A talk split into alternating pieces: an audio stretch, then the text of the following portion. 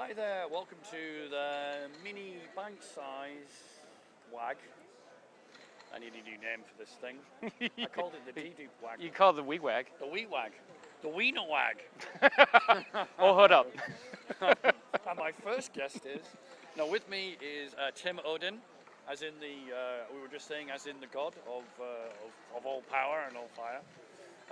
Perhaps we should start with a little bit of an intro. Tell us a little bit about who you are, how you find yourself to be at VMworld, what's your relationship with VMware, that kind of thing. Sure, I've kind of gone through a progression of starting as a customer. I discovered a GSX server by accident way back in the day, fell in love, decided it was the way of the future. It looks like I was right. And have recently taken some positions working with partners as integrators, dealing with both VMware and some storage. Just so you know, we're here. Don't run away. Are you on right now? Okay, where were we?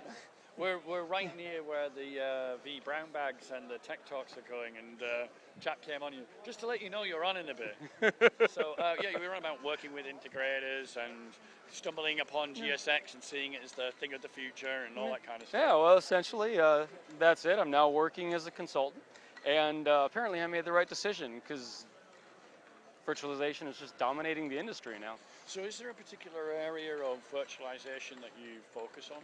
I seem to have a passion for the thing that everyone hates to spend money on, and business continuity is definitely a strong interest, and been looking at not only just recovery from a VMware point of view, but trying to branch out more into replication technologies, storage, and networking as well. Still, I need to do a lot of work on that networking part. So let me ask you, the vSphere 5.1 release now includes vSphere Replication baked into the platform. Do you think that's going to be significant to VMware customers, or is it just a blip in terms of... Now this is embarrassing. This is the first I've heard of that. I have seen absolutely nothing about 5.1. I haven't even looked at it. So is that going to be significant? That actually sounds really huge. I could see some pretty awesome stuff coming along with that. Well, just to make it clear, you're going to get vSphere Replication embedded in the vSphere platform. That doesn't mean you're going to get all the funky features of SRM though. Oh, of course, right. So you're going to get quite a simple failover and failback. Well, I'll tell you one particular feature that really grabbed my eye was you can do the replication now within the realms of a single virtual center. So you can replicate from one cluster to another cluster in the same data center, or even from one data center to another data center, as long as it's managed by the same VC. Right, okay. So what do you make of that then? Ooh, why do I just smell new hotness coming down to the SMB level? So that's awesome. What are the licensing restrictions on it? Is this something available only to Enterprise Plus? No, this is it's going to be baked in, and I think it'll be in nearly every release. So don't quote me too much on the SMB releases. It might be an Essentials or Essentials Plus only thing. It's definitely, I think, an attraction to the SMB. But what really grabbed my eye about it was, you know, SRM requires two virtual centers on two different sites. Yes. And that's often been flagged up as a bit of a question mark, why? And I've answered that by saying, well, your virtual center is the main part of the orchestration piece. SRM speaks to VC to say, power on this VM, create a virtual switch, do this, that, and the other. No VC, where's the orchestration come from? But for me, it's kind of a bit tantalizing because let's say you have two VCs, of which one is a mirror. We could do that currently with the VC Heartbeat.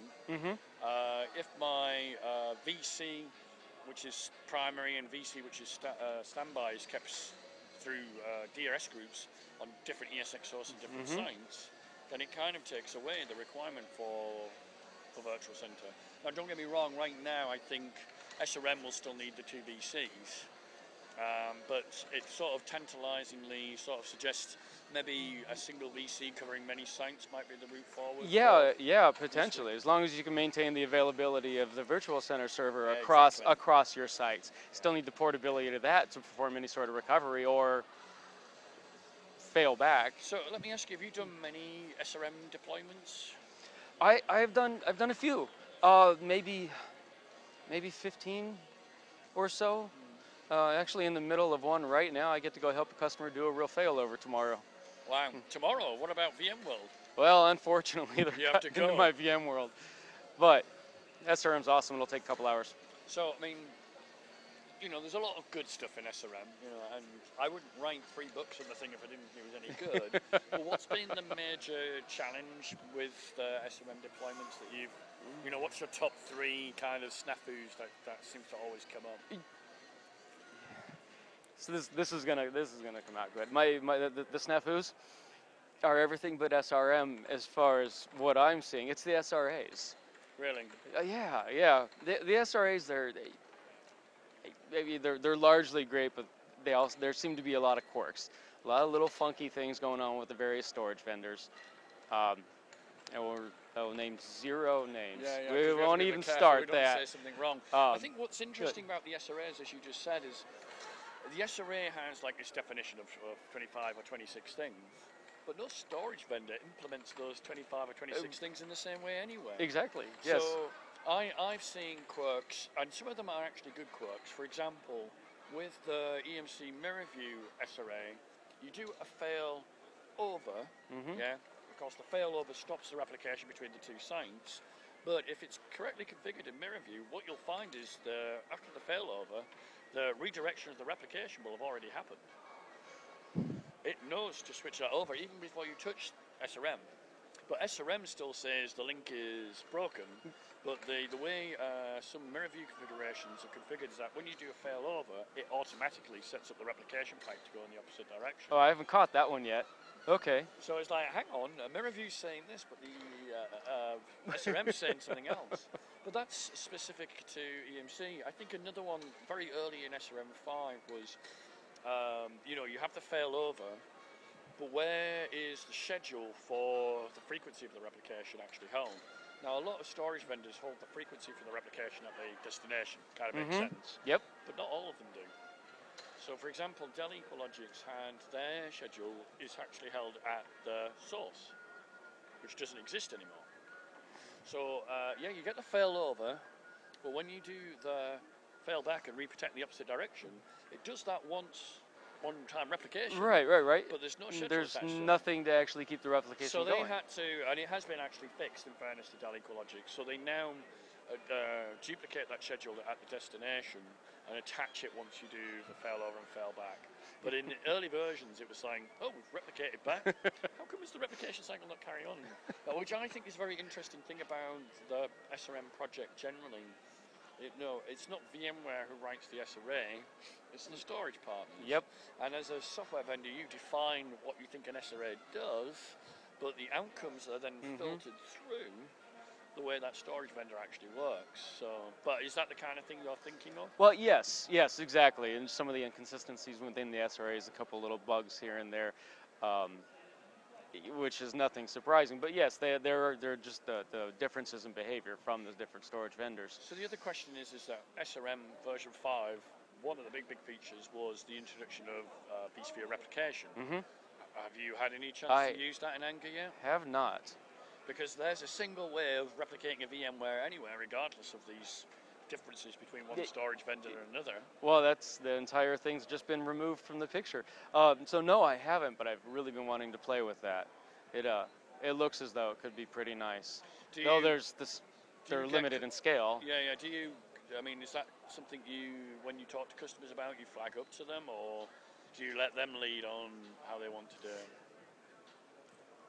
Thus far, we've been dealing with clients that are probably large enough to such that the vSphere replicator just wouldn't be a good fit. Is it because of the scalability? Yeah. Of it? I think, I forget now, how many VMs can you protect with vSphere replication? Is it about 100 or something like that? I forget. It was about that. That kind of number. Yes, and I guess if you've got thousands of VMs, it's a bit like the old VDR. Yeah. It was lots of appliances to do that. Yeah. But what I like about the vSphere replication is, you know, it's independent of the hardware vendor. If you've got a quick proof of concept to put together, yes, you can do that all within a rack. You don't have to speak to the storage guys to do with that. People who are in the community who've got some kit at home, they want to do a bit of replication and learn about DR. Because when I started, it was quite difficult. If I hadn't been introduced by the product manager of SRM 1.0 to the guys at Left Hand Networks and got hold of the VSA, I could see straight away when I was an independent, I would look at a new technology this way. I'd think, do I have a massive skills gap that makes it almost impossible to touch this particular technology, or are there massive hardware requirements that would exclude me? I looked at SRM and thought, well, this all touches Virtual Center and ESX. I know these things. Right. The big challenge was, well, I have one array. It's a Sun storage with just JBOD disks, no RAID levels, no replication. So how do I get out of the box with this thing? So I'm, I think that was very forward-looking of people like Left Hand Network. And now, 3 or 4 years on, we're talking about software-defined networking and software-defined storage, which is appliances. So I think it's kind of funny that I stumbled upon something because I lacked a resource. Now we're talking about that, well, maybe this is the way things will be, Well, so yeah, you start off using something as a stopgap to fill in where the arrays didn't exist, and now it is actually being used as production. So here's my last question for you. The whole software-defined data center thing is, we're talking about that very loudly. That's the message here, but it's been something that's been ramping up for the last couple of months. What does the software-defined data center mean to you? Is it just a marketing term? Do you understand why it's being coined? I'm gonna stop you right there. Yeah. Because you just hit on it. I don't yet fully understand exactly what is really trying to be conveyed with the message. It feels like a lot of hype, a lot of talk.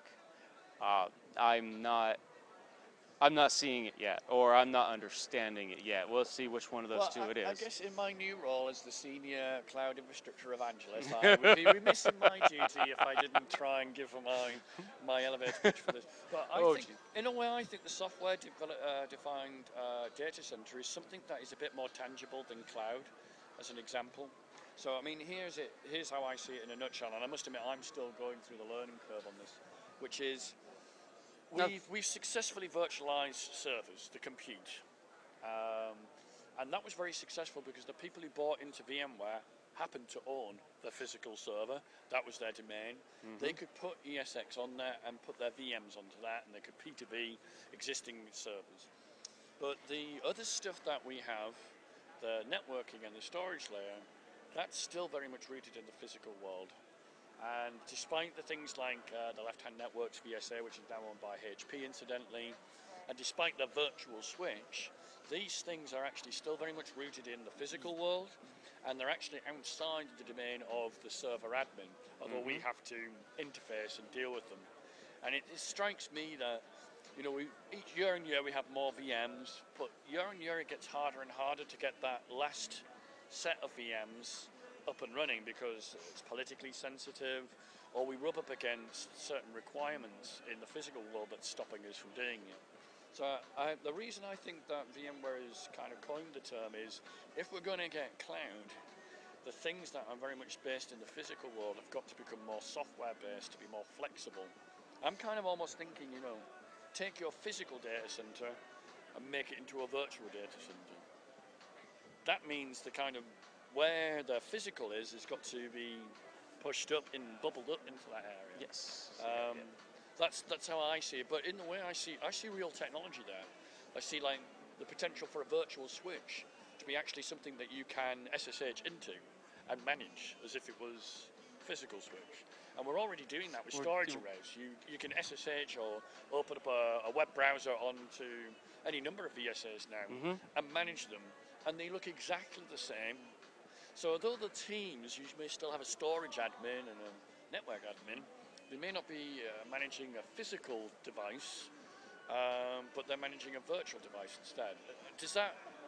No, it makes perfect sense. Though, so educate me and everyone else who's watching here, because this is a great lesson. Why the software-defined network is new and exciting today, when Cisco has been virtualizing the switch, a switch on the ESX servers for 2 years. The Cisco Nexus 1000v. Correct. Now the way I see that as being different, and I'm no Cisco expert, is what the Cisco Nexus 1000v does is it presents a management plane. It's a management front end.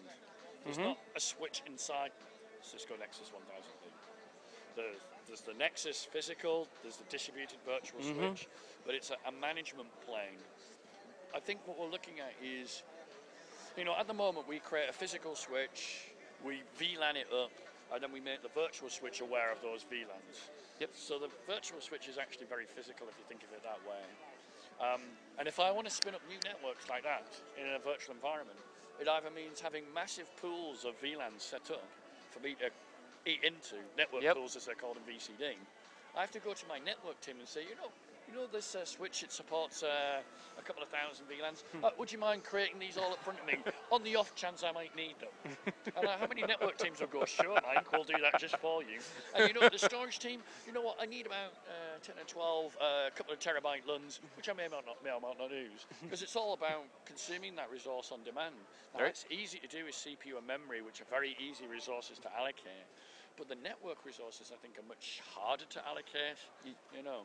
Here's the last thing I would say about this, which I should perhaps not talk too much in these videos because people watch home all over here and say the same thing, which is, you know, we talked about left-hand networks. They started off as a software company. They took HP servers, took the bezels off, put left-hand bezels on and their software on, and then said, we're a storage vendor. You know, you're a software vendor. The intelligence in a lot of these systems now isn't in the tin, it's in the software. Yes. And if the native performance of the virtual clients is as good as the native performance of a dedicated physical device, then why do we want a physical device anymore?